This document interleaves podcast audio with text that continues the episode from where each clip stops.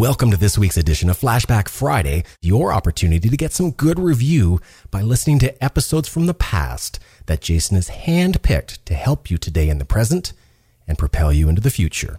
Enjoy. Welcome to the Creating Wealth Show with Jason Hartman. You're about to learn a new slant on investing, some exciting techniques, and fresh new approaches to the world's most historically proven asset class that will enable you to create more wealth and freedom than you ever thought possible. Jason is a genuine self-made multimillionaire who's actually been there and done it. He's a successful investor, lender, developer, and entrepreneur who's owned properties in 11 states, had hundreds of tenants, and been involved in thousands of real estate transactions. This program will help you follow in Jason's footsteps on the road to your financial independence day. You really can do it. And now, here's your host, Jason Hartman, with the complete solution for real estate investors. Welcome, listeners from around the world. Thank you so much for joining me on a windy day from the Windy City. Do you know what the Windy City is? Well, most people think it's Chicago. I disagree. I think it's Las Vegas. It is windy today. Beautiful, clear, not too cold or cool. Well, it's a little bit cool, just ever so slightly cool, I should say. It's in the 60s and it's gorgeous out, but it is windy. Las Vegas is the Windy City. I'm telling you, we are going to have 30-mile-an-hour winds today. So I love it. Love it. Love it. Love weather phenomena. I think it's super interesting when the weather changes. I love it when God puts on a show, and he does that with weather. He or she, sorry, I don't want to offend anybody. So there we go. We have got part two of our interview with Scott and Kelly today, hearing about their client case study, going from shopping centers to single-family homes, lots and lots of them, using the 1031 tax-deferred exchange. Income property is the most tax-favored asset class in America and the most historically proven asset class in the entire world. But before we do that, I've talked a lot about the inventory shortage, the lack of supply in the marketplace. We've talked about absorption rates. We've talked about, hey, why aren't there enough properties in which to invest? Why is the supply so limited? Well, that may seem obvious, and I've talked about many factors that are influencing that, but one of them was given a name by none other than one of our Meet the Masters of Income Property speakers and one of our multi-time guests on the show, and that is real estate market researcher John Burns. He calls it the barbell that is crushing the supply of affordable homes. And so a barbell, as the name would imply, has, weights on either end, right? Weighting the bar. And of course, you're going to bench press this barbell or whatever, and the weight is on both sides of the barbell. Otherwise, it would just be a dumbbell. Well, no, it's actually on two sides of a dumbbell too, but you get the idea. I'm not going to go into trying to explain this anymore. The barbell of housing demand. And I've talked about this a little bit before, but this article with some statistics, I think, will help you really see how formidable this is. And then I will attempt to provide a solution for you before we get to part two of our case study today. So first off, we've got the millennials. Now, the millennials, we talk a lot about these millennials. This generation, I tell you, they were the most coddled, waited on, catered to generation in world history, right? We all know about the millennials. Gen Y, we've talked about them a million times. You're probably sick of hearing about them. I'm getting a little sick of it too. But anyway, they are finally moving in to the housing market. Yes, they are.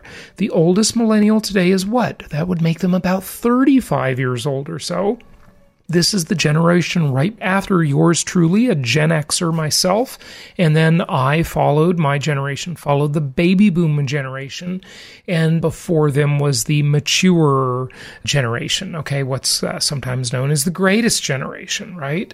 And so here we have these millennials. Now, they are not moving into the housing market in any great compared to what percentage, right? Because you've got their entire demographic cohort, about 80 million strong, slightly bigger than the baby boomers at about 76 million. I know these numbers vary because they're kind of guesses, you know? Demographers will fudge around the edges. They'll say that, well, you know, if you're a Gen Xer, you're really this year to that year in terms of birth date.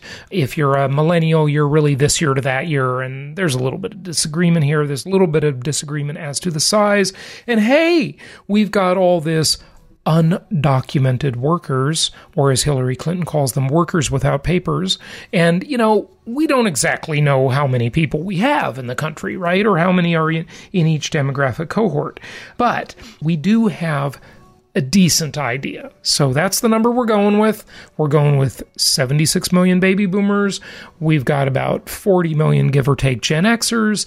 And we got about 80 million millennials or Gen Yers. And then we've got Generation Z. Hey, in a few years, we're going to be talking about Generation Z, and then you're going to be sick of hearing about them too. But by then, you'll be so rich from all your real estate investing that, hey, you won't even care. Okay, so we've got the millennials. Now, compared to what is always the question to ask. See, they are moving into the housing market, but not in a big way as a compared to what percentage of their overall cohort. But their demographic cohort is so large, it's massive. It's 80 million people that even if a fairly small percentage moves into the house buying market. Now, most of them are renters, or a lot of them are representing the shadow inventory. They are the live-at-homers. They're living at mom's house, living at dad's house. Hey, hopefully mom and dad are actually married, if anybody actually does that anymore. I know it's not so popular as it used to be. And I say that's unfortunate, by the way. But whatever, let's not go into that rabbit hole and talk about how the birth rate has been destroyed and the traditional nuclear family has been destroyed and the culture war goes on, right? But that's another subject. So they are moving into the market a little bit, but their numbers are so large that it matters, right? So they're finally doing family formation. They're buying houses to live in, okay? But then at the other end of the spectrum, you've got the baby boomers. They're the other side of the barbell, and they're moving down. And interestingly, and this is a new trend, and it's one that I've talked about, and I believe John actually talked about it at Meet the Masters during his speech. It is that these baby boomers, oddly, are renting. A lot of them are renting, but some aren't renting, and they're just taking advantage of the appreciation built up in their homes after the last several years, and they're cashing out, and they're moving to their empty nest home. So with the two sides of this barbell, the millennials at one end, the move down baby boomers at the other end, or even the maturers moving down, right? They are creating a huge demand on an already small supply of entry-level housing or lower price tier housing. Now, an interesting chart here. This is a chart that Burns Company put out, and this is data based on 31 markets. Interestingly, and I'm not sure why he did this, but there's always these interesting ways to slice and dice statistics, and this is why you got to be careful. You can't just look at data. You've got to use some reasoning with the data always, right? That's what the brilliant human mind was built to do, is reason.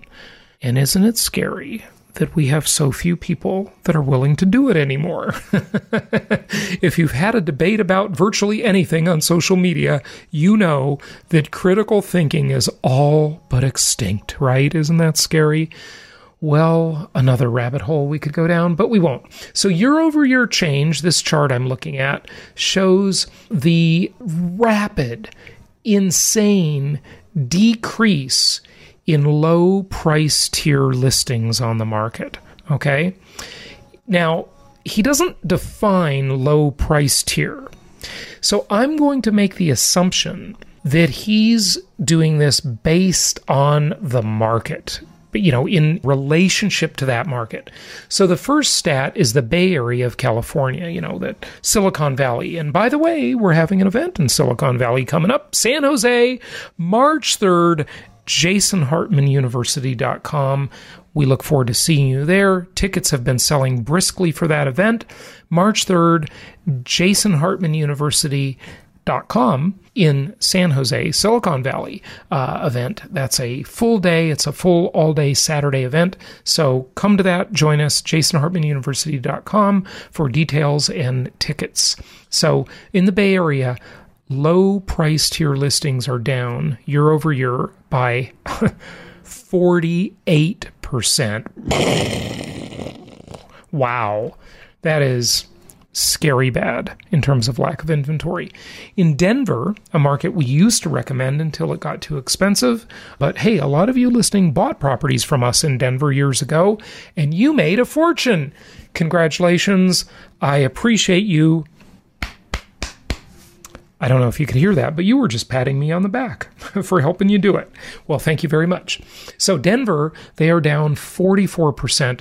Raleigh-Durham, hey, another market we used to recommend. Don't have inventory there now, but many of you purchased from us in the Raleigh-Durham area, the Tech Triangle at the other end of the country. 35% decline. Seattle, 34% decline. We've never recommended Seattle. It's always been too expensive. Orlando, many of you were at our Orlando property tour a few years ago. You bought tons of properties from us in Orlando or the greater Orlando area.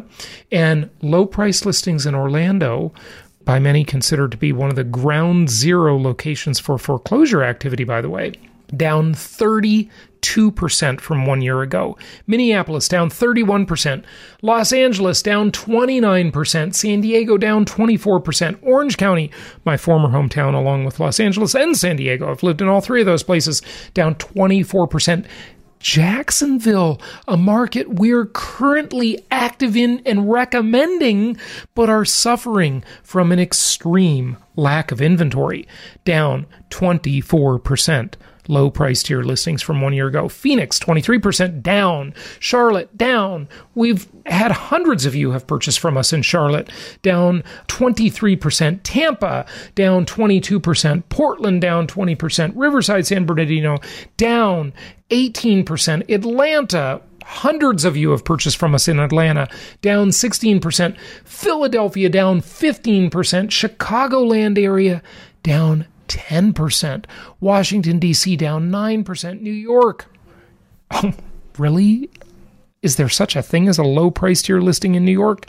Down 9%. And Boston down 7%. Miami down 6%. Dallas down 2%.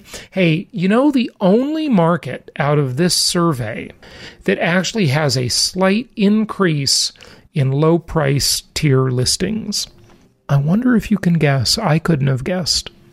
It's Sacramento, California, where my Aunt Joan, who was one of our speakers and who's been on the show, one of our Meet the Masters speakers, where she owns about 100 properties, give or take, in Sacramento area. So actually a very slight increase in low price tier listings in that market. So I just thought that's interesting. Now, what is the prescription from yours truly, your ROI director, Jason Hartman? What would he recommend you do? What would his solution to this be? Well, he doesn't have a solution.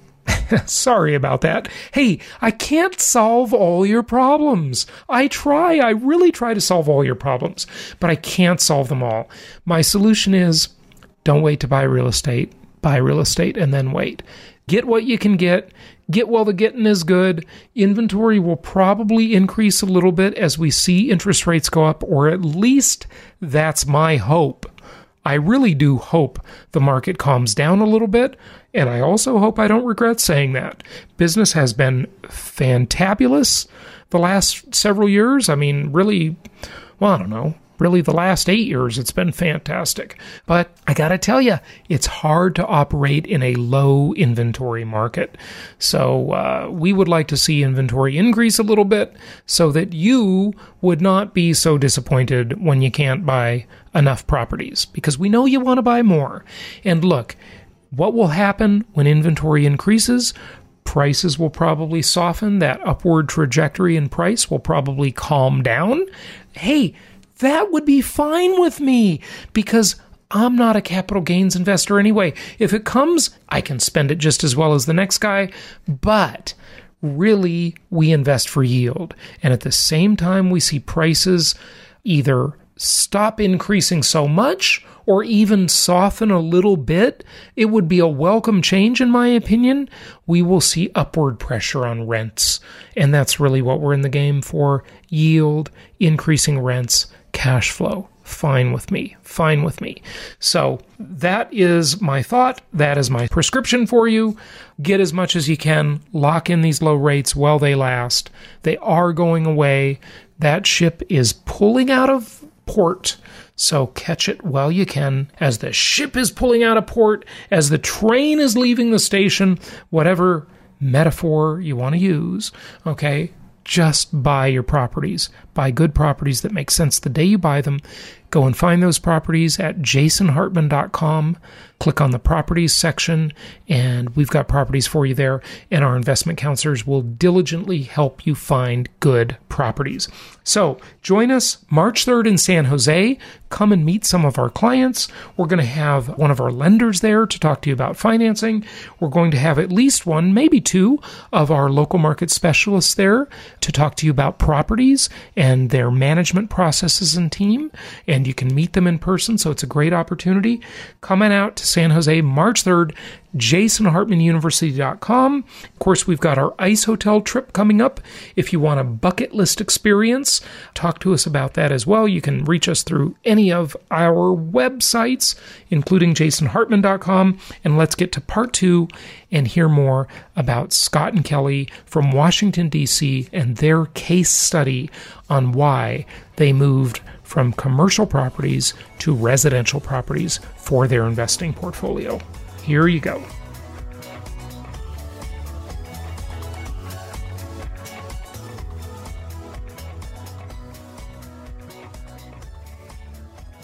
That's why I created this business, is because I tried to do it myself. Also told the story, you may have heard it, but I'll just recap it really quickly. In 2004, I was in negotiations to sell my traditional real estate company in Irvine, California to Coldwell Banker. I knew I was going to have a big check from the sale. I was thinking, well, you know, I'll just retire and do rental properties and not have another business, you know, or at least not for a while. Just take a few years off or something. You know, I'm not the kind of person that is very interested in taking time off, but I figured I'd find something to do, right? You know, certainly didn't need to work, but I wanted to buy more properties and build my portfolio. And I wanted to do it nationwide because I'd been through a couple cycles in California. They were pretty severe. I thought, you know, now I'm older, wiser, more conservative. I don't want to do that again. I want to invest and diversify nationwide. And I was researching all these markets, Scott, and I was like reading like the best places to live in America books and, you know, the places rated almanac. And then I would go online and I would just spend hours. I was, you know, like trying to digest the data on the U.S. Census website, which is nearly impossible, by the way. There's just too much there, you know. I was just trying to figure this out, you know, what are the hot places to invest? And I'd seen it before, you know. I remember when there was the big downturn in Southern California in the 90s, I saw my clients just like abandon their houses. It was amazing. And I remember I had all these vacant properties listed when I was a traditional real estate agent for Remax. You know, I saw them go to Arizona, Texas, Colorado, Georgia, you know, like places. It seemed like there was a commonality of like these few sort of states and cities they were all moving to, right? Because that's where the opportunities were. And I thought, you know, when one market is down, another market is up because all those people are leaving it and bringing their money there, right? And that's where the jobs are going, the employers do it and so forth. And I thought, this is why you got to diversify. You know, you got to invest nationwide. And then I tried to actually do it myself. I just flew, you know, after doing all this research, I flew to these different markets, and I mean, it was terrible, honestly. I couldn't find anyone to help me, anyone that knew what they were doing. You know, these real estate agents I was talking to, they just they didn't know anything, and much less they didn't know anything about investing, right? It's like when I was in Austin recently and this agent was trying to tell me about the cap rates on these multi-million-dollar houses. I was looking at one for rent. It was $7,500 a month. And, I asked her what the value of the house was. And she said, well, this one's worth about $4 million. And I thought, that's a pretty good deal to rent that for $7,500, which you can do, And I was thinking of renting this house myself when I was there a couple months ago. And she started explaining to me about the cap rates. She had no idea, Scott, how to calculate a cap rate. I mean, it was just, it's just mind-boggling. It really is. And then I thought, well, I'm going to be relegated to just putting my big check from the sale of the company into, the stock market. And so I went and met with all the, financial advisors in the private client group, for the people that have a few bucks at Merrill Lynch, Ameriprise, Charles Schwab, et cetera. They didn't know anything either. I mean, they just said the same thing. It was like the same speech. It was the same pie charts. And none of them were wealthy, they were just talking to wealthy people all day, but they weren't. They weren't wealthy. And I thought, this isn't the way to go. I love real estate. Why am I even here? And so, I just thought there's got to be other people that want to do what I want to do. And sure enough, there you are. There's a lot of people like you. Yeah.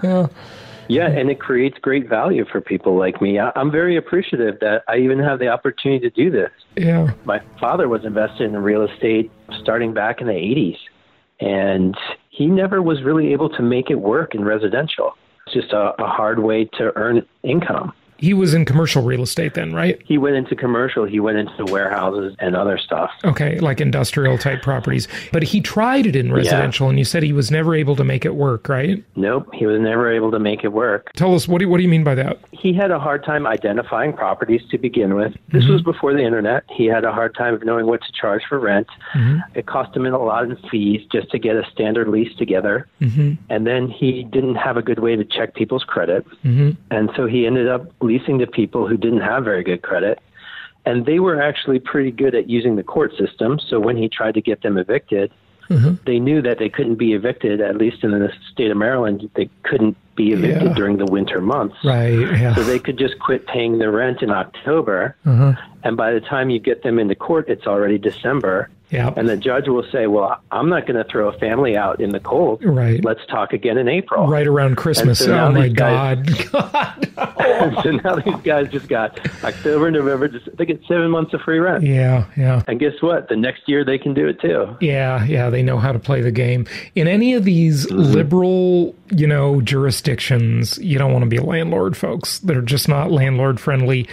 We have a client years ago, I remember he used to get up at our meetings. He did it a few times. And he talked about how he owned a property in Washington, D.C., had rented it out, and then the people wouldn't pay, and he tried to evict them. And there was this rule, this law, that you can't evict someone whenever there's more than like a certain percentage chance of rain or snow. And that was like every day, practically, you'd have to pay and schedule the sheriff each time to go and do the eviction. And it just got, postponed, and they just kept living there for free. It was unbelievable, Wow. Yeah, that's how it is out here. That doesn't work. Yeah, that doesn't work. And yet, through your company, I'm able to go out and purchase, 12 homes in Memphis over just a few days, over a few months. And most of them I've never even seen. And they're able to cash flow well. The checks just arrive, and I speak to the property managers if I want to, but most of the time I don't. Right. It just works out. It's amazing. I'm glad you're amazed and happy with your experience. Tell us about the property management. The experiences with property managers are most certainly mixed. Okay. Some are good, some are bad. It depends on the manager. That also depends on the circumstances. Luck, I think, plays a part in everything in life. What are your experiences with our property managers? And, do you have any tips for the listeners? I've had a lot of experience. In Memphis alone, I've worked with 4 different property management companies. I will say that some providers are better at providing homes, and some providers have a better property management. When you're considering a purchase, you want to look at the home itself and make sure it's a wise decision. And you can always change management down the line. We have found a property manager that we prefer in Memphis mainly because they keep in touch with us a lot and let us know what's going on. Other ones just didn't respond much by the phone, or the checks, rent checks would arrive late. In some cases, you know, the rent checks were missed for an entire month, and we had to go back and forth for months to find out what happened. That's no good. We have a property manager where, you know, given the prospectus on the property when we purchased it, there was a high rent and a low rent. And after purchase, they wound up renting it out at the low rent, which was a little bit disappointing, but they also leased it out for 2 years. Well, when that lease was over, we asked them to please raise the rent, and that's not what happened. Instead, they leased it out for another 2 years, still at that low rent. So they just ignored your instructions? They completely ignored our instructions. Unbelievable. Unbelievable. Yeah. That particular property is coming up in September for a renewal. And so we're trying to get on top of it. We're 7 months early here, notifying them and saying, hey, we really need to bring this up on rent. You know, according to the websites, it should be rented for about $15.50 a month, but it's being rented out for $12.95. So that's about $250 a month that we're missing out on. You know, we'd like it, the rent to be raised quite significantly. Well, we were just sent back a reply. It's just a form reply that we've seen many times now, unfortunately, that said that they'll try to get the rent raised by $75, but they might only be able to get $50. And if the tenant refuses, maybe they won't be able to get that at all. Wow. Yeah, well, I don't know, Jason, do you think I should change to another property manager? Yeah, I think so. That sounds like it. The interesting thing is, though, you know, and I complain a lot about property managers and local market specialists when they're not doing their job. I mean, Scott, you've heard me on the show, and boy, I got an episode coming up for you, too, that we've recorded with another client of ours.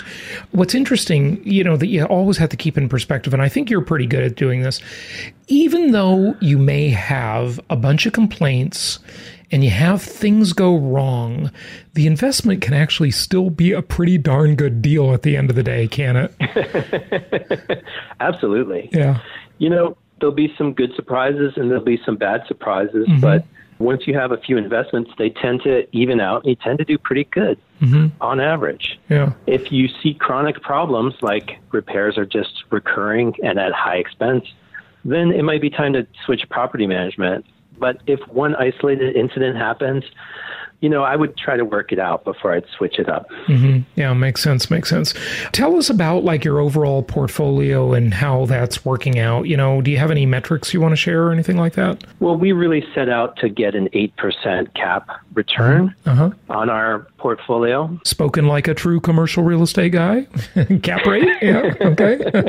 I mean, we're trying to replace a certain investment with another investment and get a comparable cap rate or a better cap rate. Yeah. Our target was 8%, and it's been performing at almost precisely 8%. But once you take financing into account, it does a little better than 9%. So we get very good returns on our investments, and it's very regular. You know, we don't really worry about how much money we're going to make this month. We know that it's going to be pretty good. Yeah, good stuff. Have you considered self-management? That's what I'm trying to get away from, Jason. Right. Well, no, that's why I asked you that, because you self-manage the shopping centers. But, you know, I tell you, I have rented, I think, 7 commercial properties as a tenant, you know, for my real estate offices in Orange County. And man, you know, that is just a high maintenance deal in terms of the management. In many of my properties, I would see or communicate with the management every business day. I mean, that's far different than like now, for example. I mean, I own lots of investment properties, but I rent the high-rise condo in which I live, and I hardly ever communicate with my landlord. He self-manages it. I'll send him an email every 3 months, maybe. I mean, there's almost no communication between us. So self-management in residential is a lot different than with a shopping center. Don't you agree? You know, I don't know. With office space, it tends to be very management intensive. Yeah, I agree. With a retail shopping center, not so much. A shop owner just wants to be able to be open and be in business, and they don't want to see you. Their toilets, their interior is all owned by them. They manage the maintenance of the windows and doors and They pay their own utilities, so it's really not that bad. Yeah. The problems can be, you know, on the outside of the building, if someone comes and dumps a pile of debris in the parking lot, that can be an issue. Mm-hmm. I personally have security issues at the shopping center, mm-hmm. and so I actually go there personally to deal with that mm-hmm. at all hours of the night. That's rather unpleasant. Wow, I can see why you don't want to self-manage if that's your background. Self-management, yeah. Wow. So, yeah. Part of what I'm trying to do here is get away from a work-life situation where I have to answer the phone when it rings. Okay. I would rather detach. Yeah, fair enough. I totally understand. So any tips on managing your managers that you want to share with listeners? Basically, you have to remain active and remain interested. You don't have to be going crazy over it all the time. You don't mm-hmm. have to worry about it. Right. But do read the emails, do read the reports when they come. Mm-hmm. And if you have questions, call and ask and get answers. Mm-hmm. You might want to keep track of where repairs are happening a lot, because mm-hmm. often you will find that the same thing will get repaired over and over. Mm-hmm. And that's something that as an owner you can identify and make sure the property manager becomes aware of, so that next time the repair happens, it's, you know, final. Mm-hmm. Or maybe you can get reimbursed for some of those repairs if they weren't, in fact, successful repairs. Right. And just pay attention. There's some signs of bad management. If your rent check doesn't show up, uh-huh. if the reports don't show up, I would be concerned and I would take action on that. Call them up and find out what's going on. You know, be active. Yeah. But you don't have to sweat it. Right. You know, you don't have to be fearful. As long as things are going well, you know, do something else with your time. Yeah, right. I agree. What are you doing with your time other than your properties? Or, you know, I mean, you're still in the shopping center business, obviously. So you've got to do that. That's very active. And then, you know, you've got to do some management of your managers on your single family home portfolio. But just out of curiosity, what else are you doing? Enjoying life? Hopefully. I'm enjoying life. Uh-huh. Yeah. Just so happens that Valentine's Day is tomorrow, and mm-hmm. my wife and I are going to fly to Cancun and take some time off. Uh-huh. Yeah. Awesome. But other than that, you know, I'm on a quest for the best real estate investment I can find right now. I'm just looking at all different opportunities, all different styles of investing.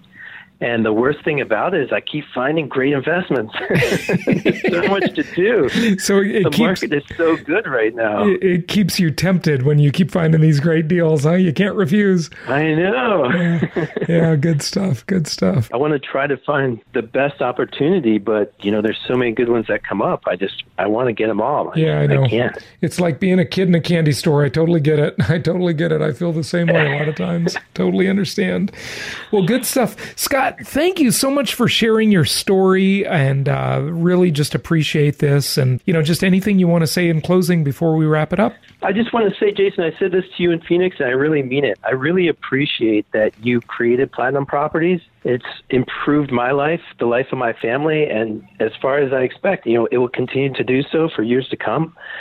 I'm just really appreciative of the impact that this has had and will continue to have on my life. And so I just want to thank you for what you do. Well, thank you, Scott. That's so nice of you to say that. And thank you. We should be thanking you for being our customer.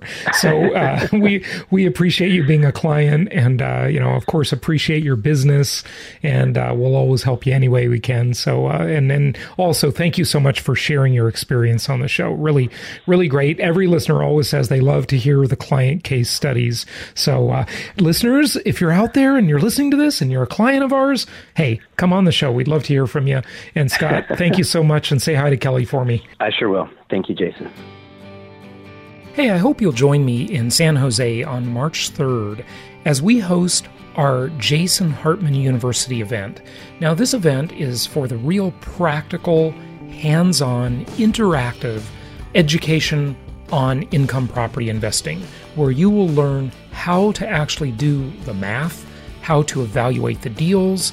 We will go in depth into this subject of how to analyze a real estate deal.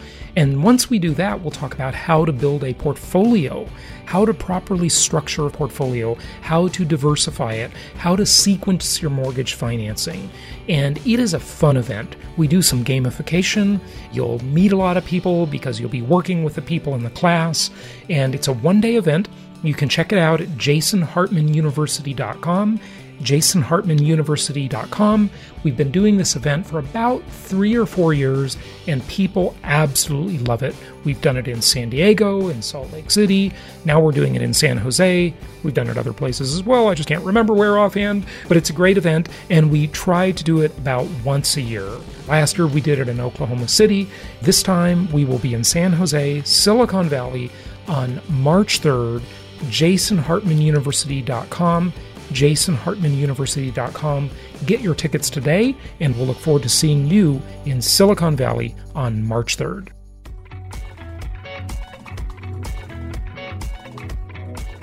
Thank you so much for listening. Please be sure to subscribe so that you don't miss any episodes. Be sure to check out the show's specific website and our general website, hartmanmedia.com, for appropriate disclaimers and terms of service.